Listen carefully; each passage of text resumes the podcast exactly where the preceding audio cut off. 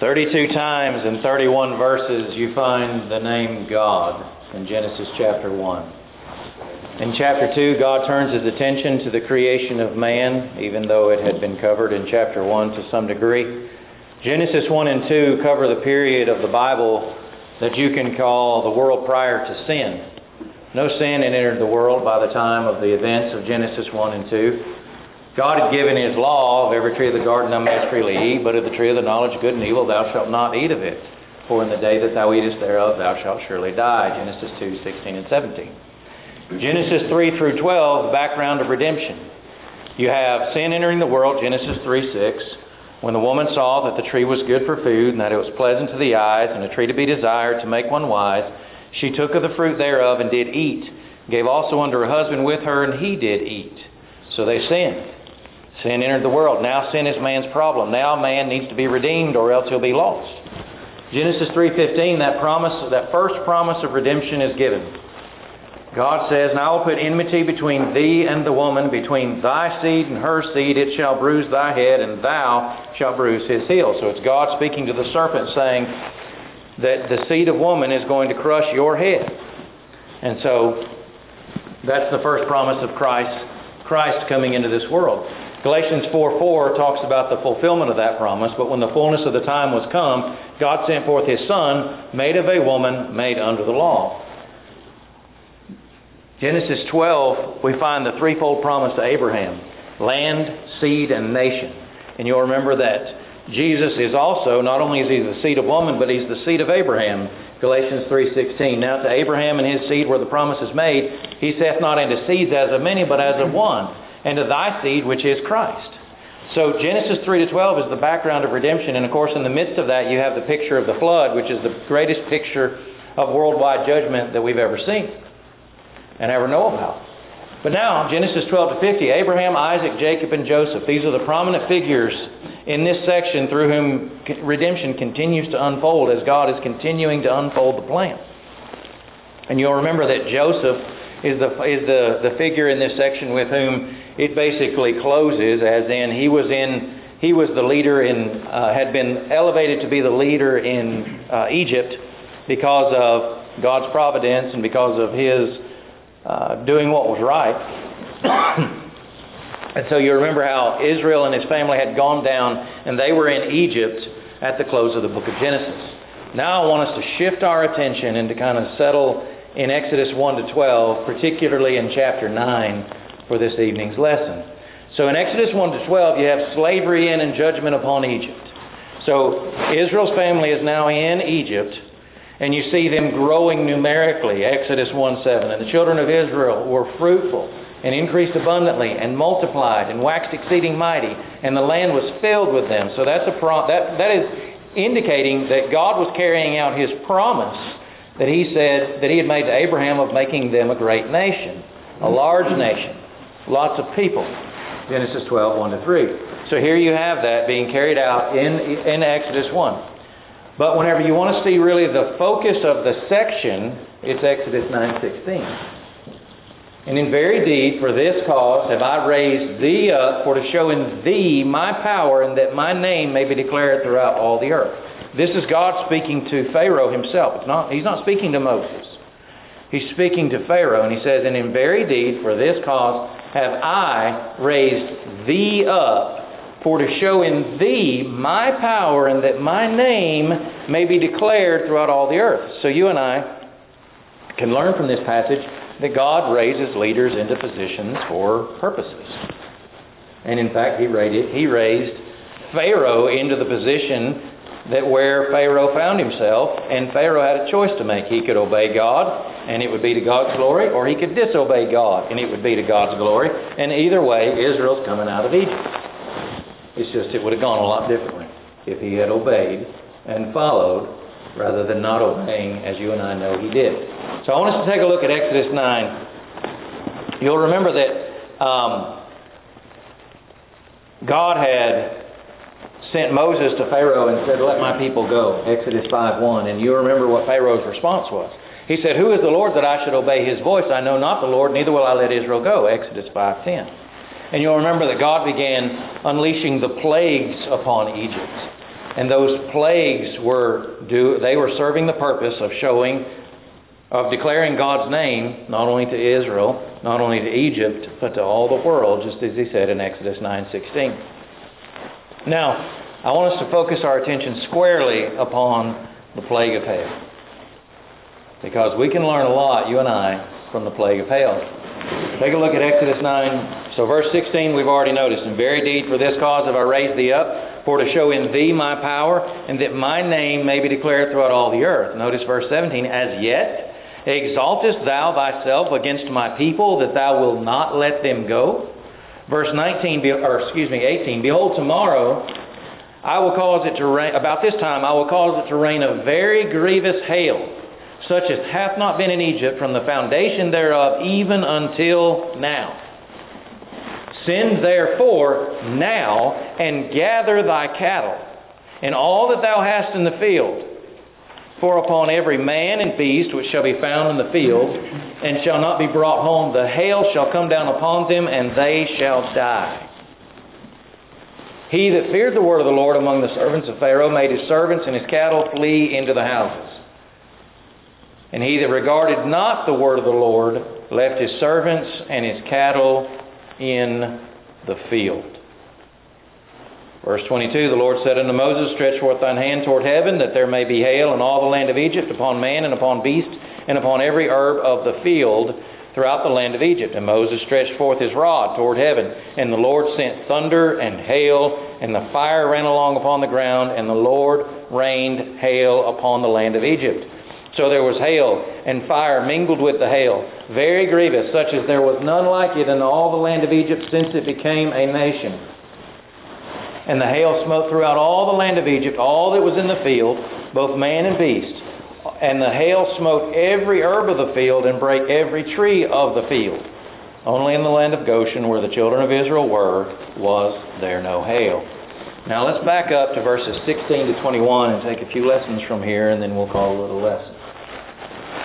Verse, verses 16 to 21, we learn a few things that I think we can that can help you and me for today. Whenever we think about what what we're doing as Christians and how we're living as Christians and how we're looking forward or ahead toward the second coming, toward Christ coming to judge this world. You and I know, as we talk, as we've talked about extensively in the in the Thessalonian lessons, that one day the Lord will appear and the judgment will take place seeing it is a righteous thing with God to recompense tribulation to them that trouble you, and to you who are troubled rest with us, when the Lord Jesus shall be revealed from heaven with his mighty angels in flaming fire, taking vengeance on them that know not God, and that obey not the gospel of our Lord Jesus Christ. 2 Thessalonians 1 6 and following. So, we can take these lessons and we can apply them to the second coming, and we can understand better what, how God has operated in the past and therefore lessons for us in the future and now. So, first of all, I want us to take a little comfort in the fact that sometimes God puts rulers. Well, let me back up and say this. There isn't a ruler that's ever been in place that hasn't been put there by God. You say, well, what about all the terrible people that have been in power? Well, nations have reaped what they've sown. Unfortunately. Nations have sometimes asked for it. Nations want those leaders sometimes, sometimes they don't. But God doesn't erase free moral agency from the picture. He allows people to choose and make and, and decide things. Even people making bad choices get to make bad choices, but they then answer for them. But if you couldn't make bad choices, then you have no ability to choose right and wrong at all.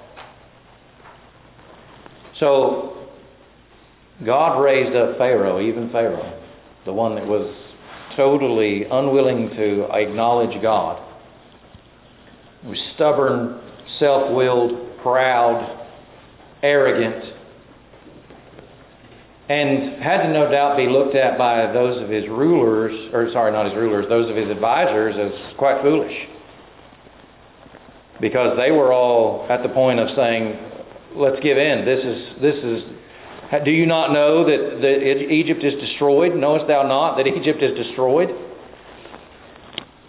But as you say, as we see there, in very deed for this cause have I raised thee up, for to show in thee my power, that my name may be declared throughout all the earth. So God was using Pharaoh to declare his name throughout all the earth.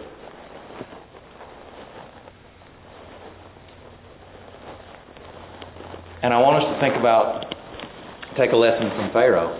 God asks him a question here. He says, As yet exaltest thou thyself against my people, that thou wilt not let them go. In other words, Pharaoh was refusing to follow the will of God. God's will says, Let my people go. Exodus 5 1. And just like his response in Exodus 5 2, Who is the Lord that I should obey his voice? I know not the Lord, neither will I let Israel go. God is asking the same question in the same vein here in 917. As yet exaltest thou thyself against my people? That thou wilt not let Israel go? That's what he's having Moses ask.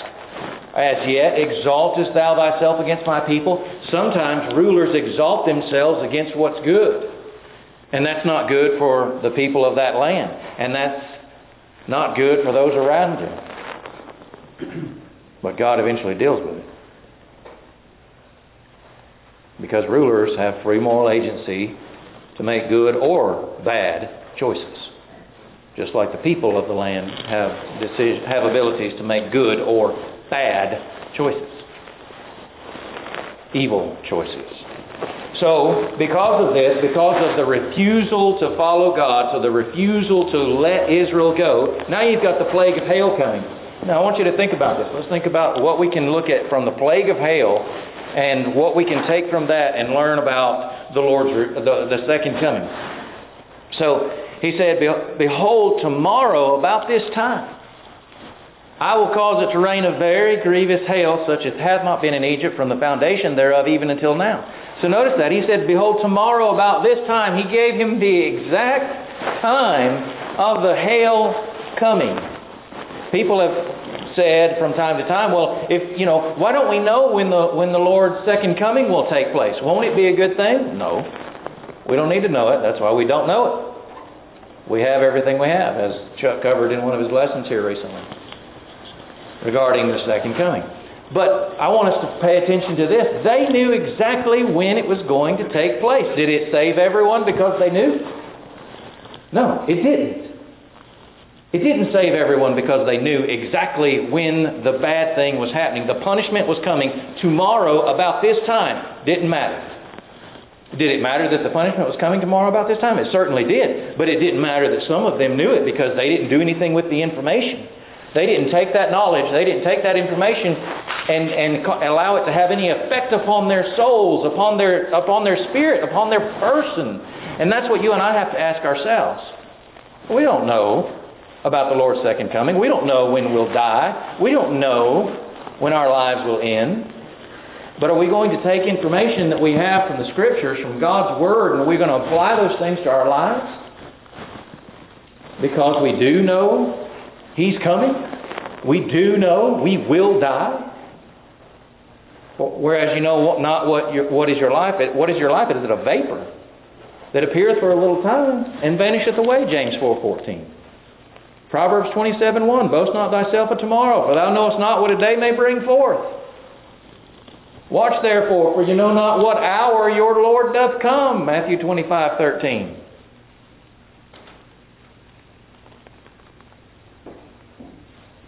Son of Man doesn't even, Jesus didn't even know it. That's what Matthew 24, 25 is very plain to teach us. The Father only knew it. So he says, Behold, tomorrow about this time I will cause it to rain a very grievous hail, such as hath not been in Egypt from the foundation thereof even until now. Kind of got to start looking around, folks. Things going on around us. Reminds me of the wording, keep your finger here in Exodus 9 and, and flip over to um, Flip over to the book of Amos real quick.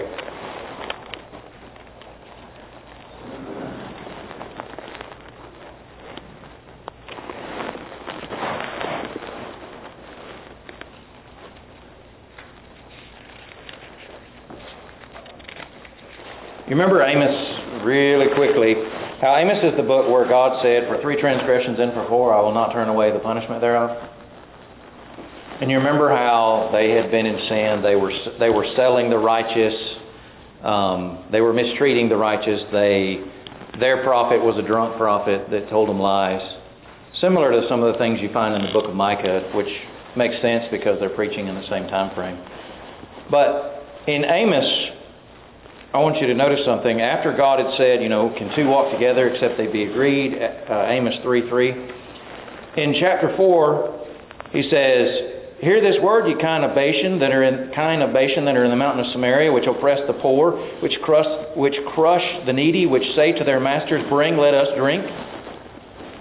The Lord hath sworn by his holiness that lo, the day shall come upon you, that he will take you away with hooks, and your posterity with fish hooks. You shall go out at the breaches, every cow at, the, at that which is before her, and you shall cast them into the palace, saith the Lord. So, look at verse 6. Uh, and also, I have given you cleanness of teeth in all your cities, and want of bread in all your places. Yet have you not returned unto me, saith the Lord. Verse 7 Also I have withholden the rain from you when there were yet three months to the harvest, and caused it to rain upon one city, and caused it not to rain upon another city. And one piece was rained upon, and the piece whereupon it rained not withered.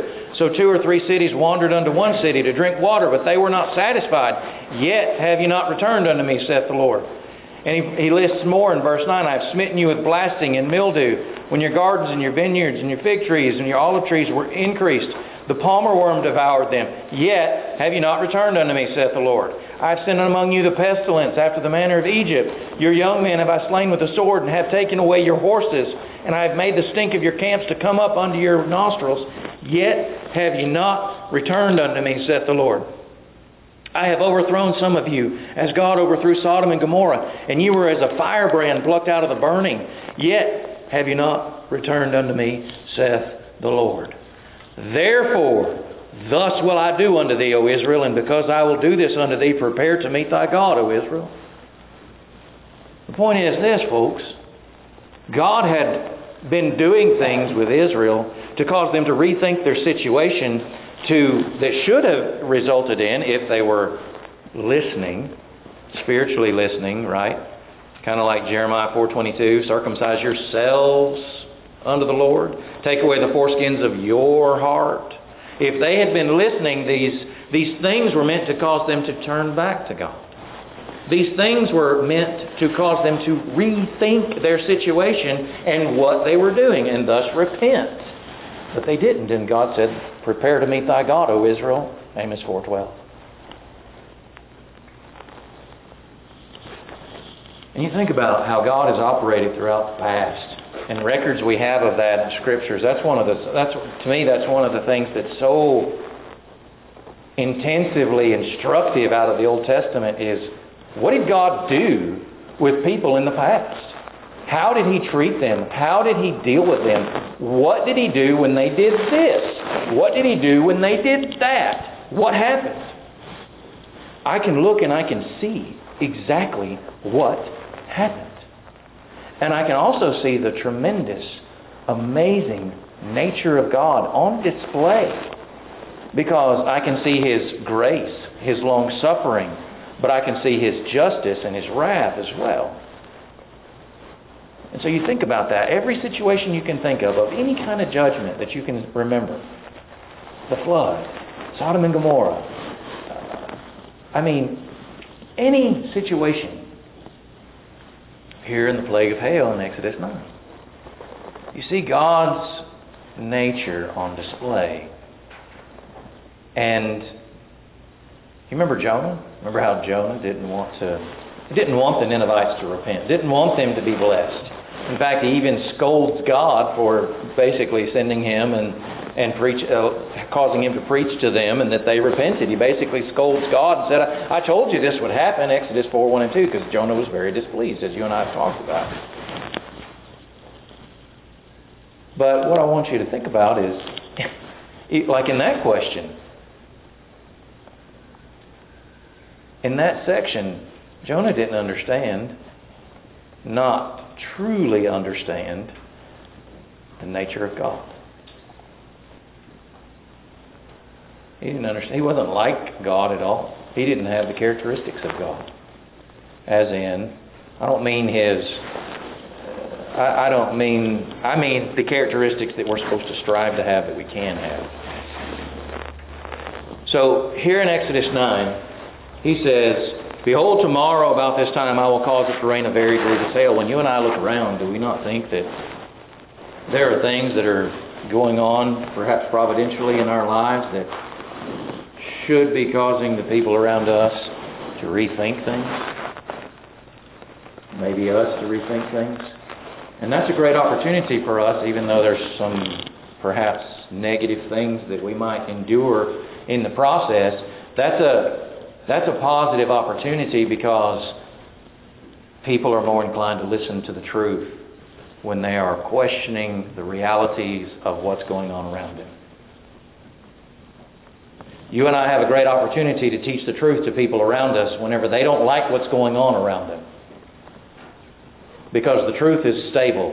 The truth will set you free, John 8:32. The truth is the only way to heaven. John 14, 6. And we can help them understand that truth.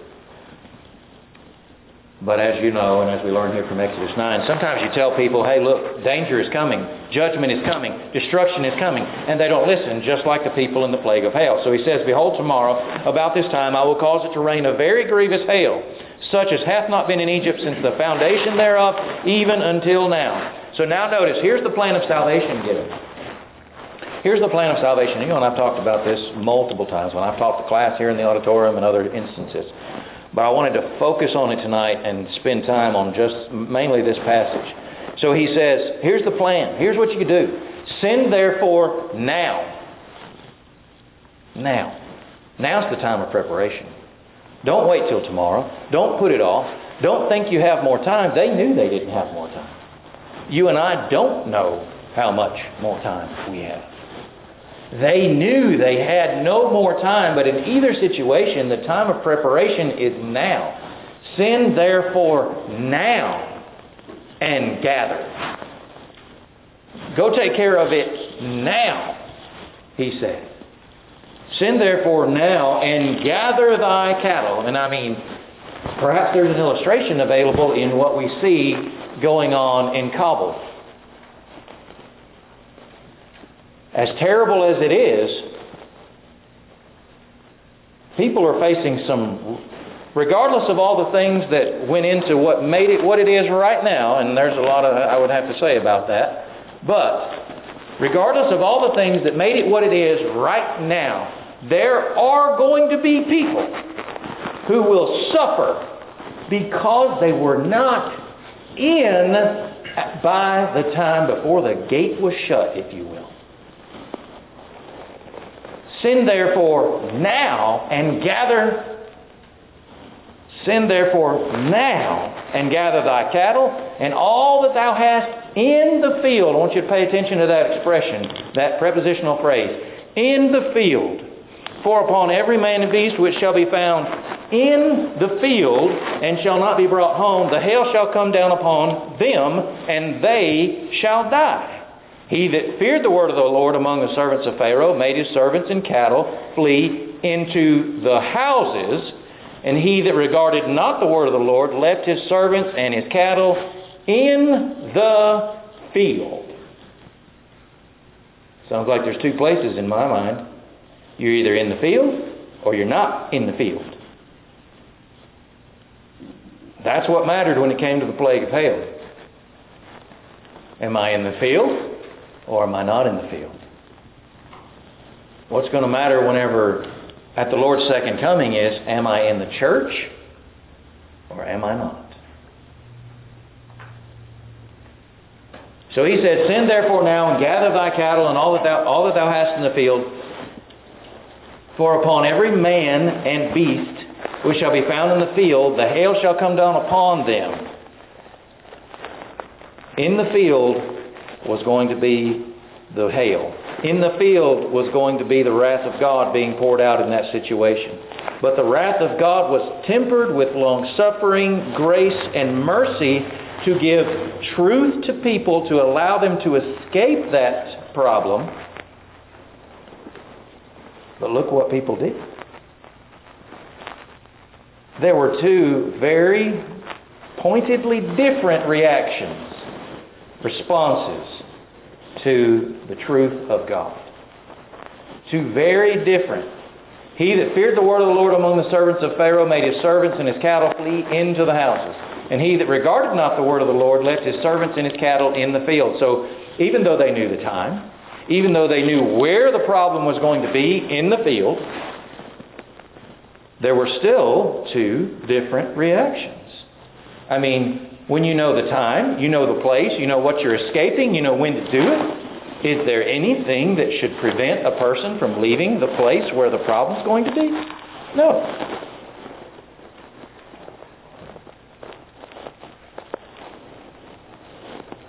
What about the church? You see, reconciliation to God, sin brought about our separation from God. That's what sin does. In each person's life, whenever they leave that period, that situation or period of innocence, and they enter into sin, they are then severed from God. Sin brings about death. All have sinned and come short of the glory of God, Romans 3.23, for the wages of sin is death, but the gift of God is eternal life through Jesus Christ our Lord, Romans 6.23. So sin brings about death. It separates us from God. It's eternal separation from God without the reconciliation available in Christ.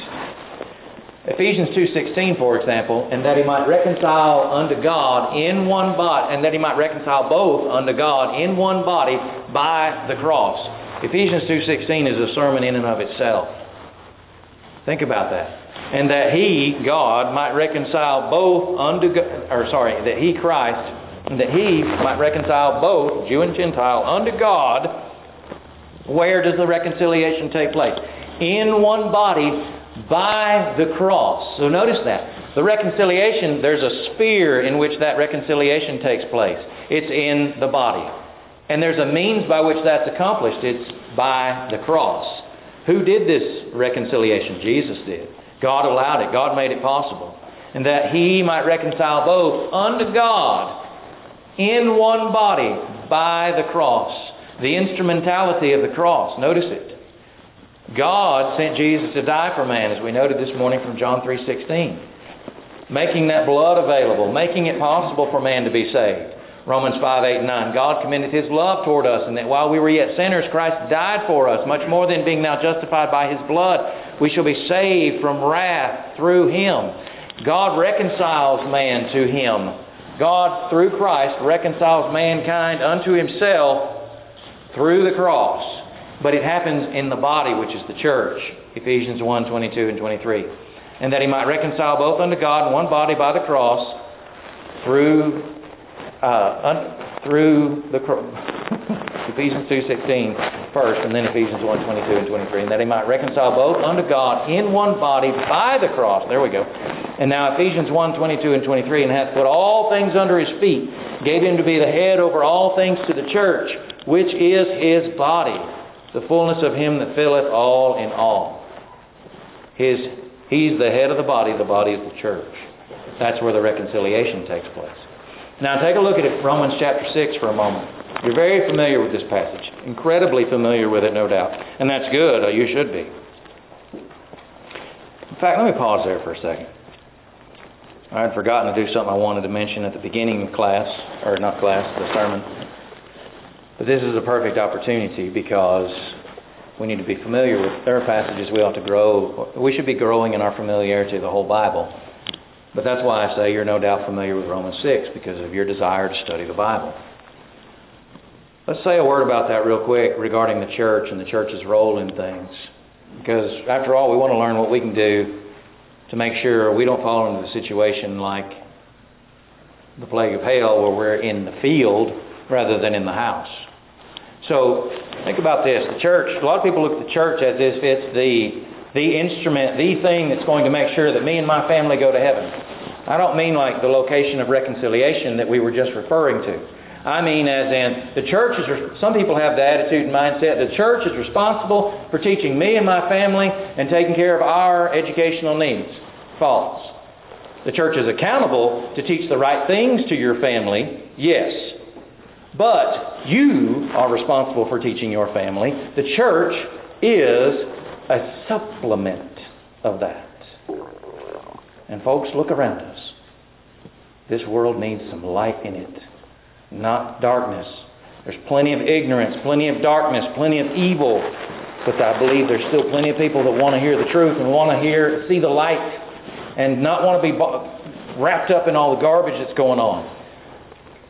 Well, let me let me make some suggestions. If we're not already doing it, we need to have a plan of how we're studying the Bible as a family, as a family unit. That is, we're going to continue to read through the Bible, study it, talk about key verses, how, whatever the exact instrument, the exact method that you use. There's there's a lot of ways of doing that. But read through the scriptures and talk about it with your family.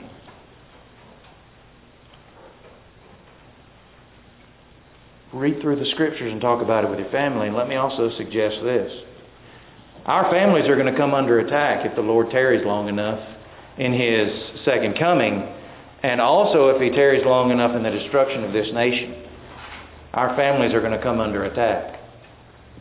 There's not really a question about that. It'll eventually happen. The question isn't if, it's a matter of when and a matter of degree. So,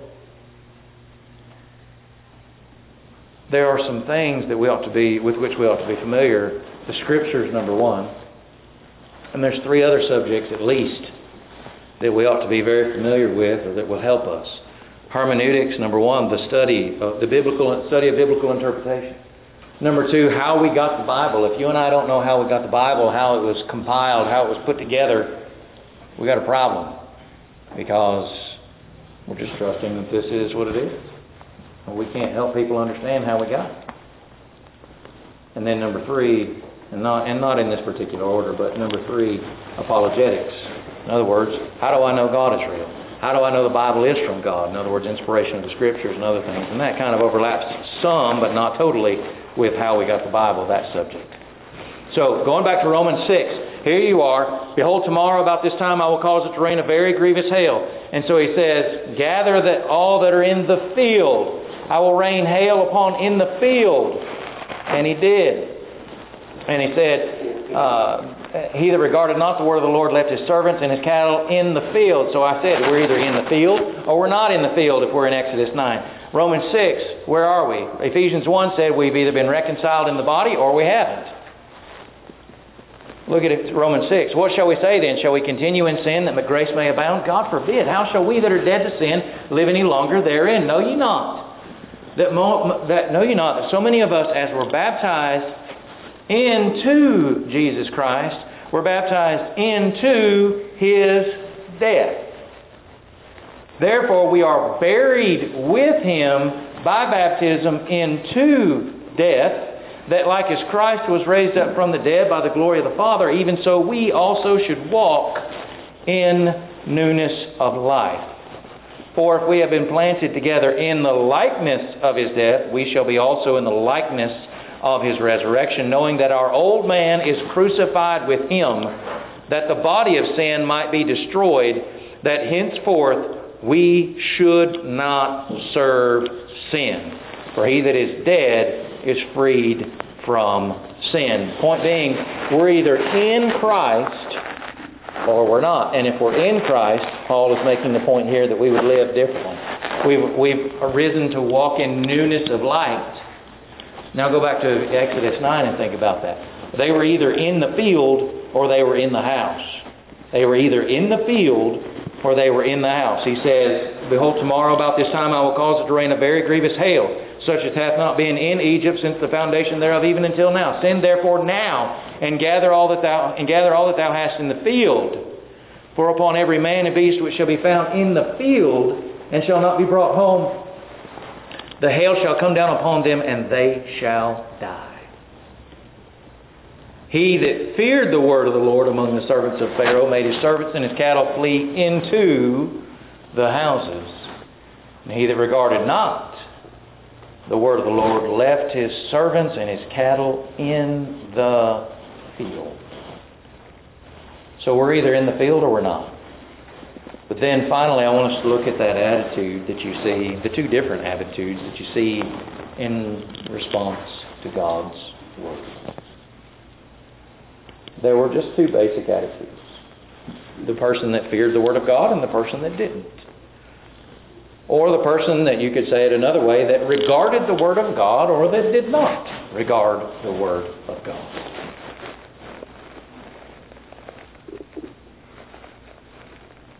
And that's always been the case. A person either has a profound respect, a, a humility in them that, that helps them have a pro- profound respect for the Word of God, the will of God, and they will therefore change their ways to align with it, or they don't. And that's a choice. That's always a personal choice. Just just like people in having the ability to choose to do right and wrong, and having the ability to choose good or bad, and having the ability to do what is selfish or selfless, you can choose what kind of attitude you'll have toward God and His Word. We can develop that, change it. We can improve it. Not something that's set in stone at birth and can't be affected. No. It's something that is changed and developed along our lives. Let me ask you, you think about yourself, go back through the time. The times that you can remember. Has your attitude toward the Word of God changed over your life? Can you ever think of a time that your attitude toward the Word of God was different than it is now? I mean, even just the slightest difference. Can you can you identify any of those? Because I know I can. I can go back and I can think of times where my attitude toward the Word of God wasn't what it is now. And there's been some variations along the way in my past. But the thing is, you and I can choose we can grow.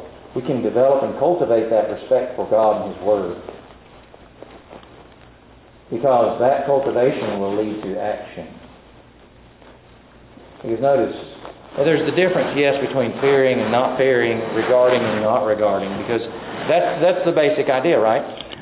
Ecclesiastes 12, 13, and 14. Let us hear the conclusion of the whole matter. Fear God and keep His commandments, for this is the whole of man. For God shall bring every work into judgment with every secret thing, whether it be good or whether it be evil.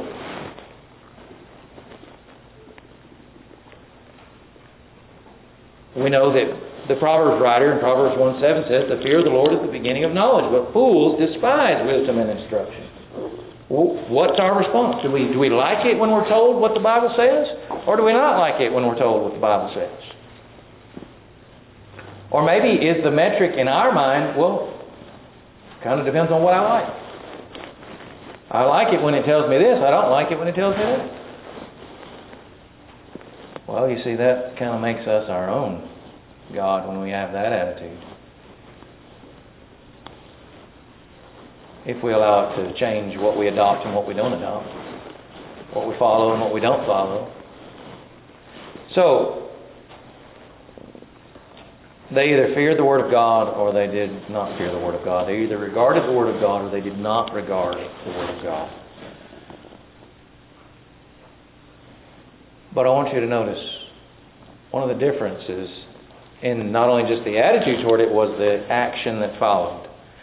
Listen again to verses 20 and 21. He that feared the word of the Lord among the servants of Pharaoh made his servants and cattle flee into the houses. He made them flee. He made them flee. He that regarded not the word of the Lord left. Left his servants and cattle in the field. No change, no action, no response that led to anything different. Just he left them in the field.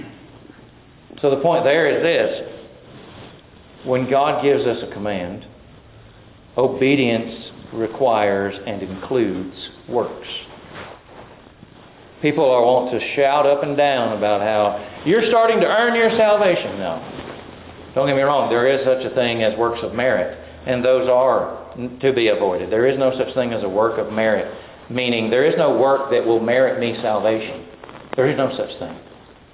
I cannot merit salvation. I never will be able to. And if I trust in my works like I'm earning it, then I'm lost. That's what Romans 3 is very clear about. But there are such things as works of obedience, works of faith, right? Otherwise, what in the world did Jesus mean when he said, Not everyone that saith unto me, Lord, Lord, shall enter into the kingdom of heaven, but he that doeth the will of my Father which is in heaven? He said, You've got to do the will of the Father to go to heaven. Matthew 7 21. These people had to get their servants and cattle out of the field. There are works that go along with faith, there are works that go along with obedience to practice a lack of work, to not respond in faithful obedience, means to not obey. James chapter 2 For as the body without the spirit is dead, so faith without works is dead also. James 2 24.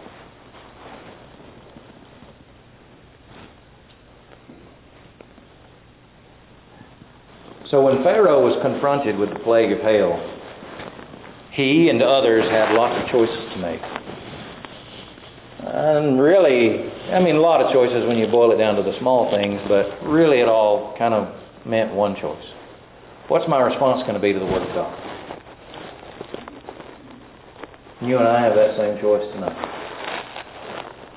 People all over this nation have that same choice tonight.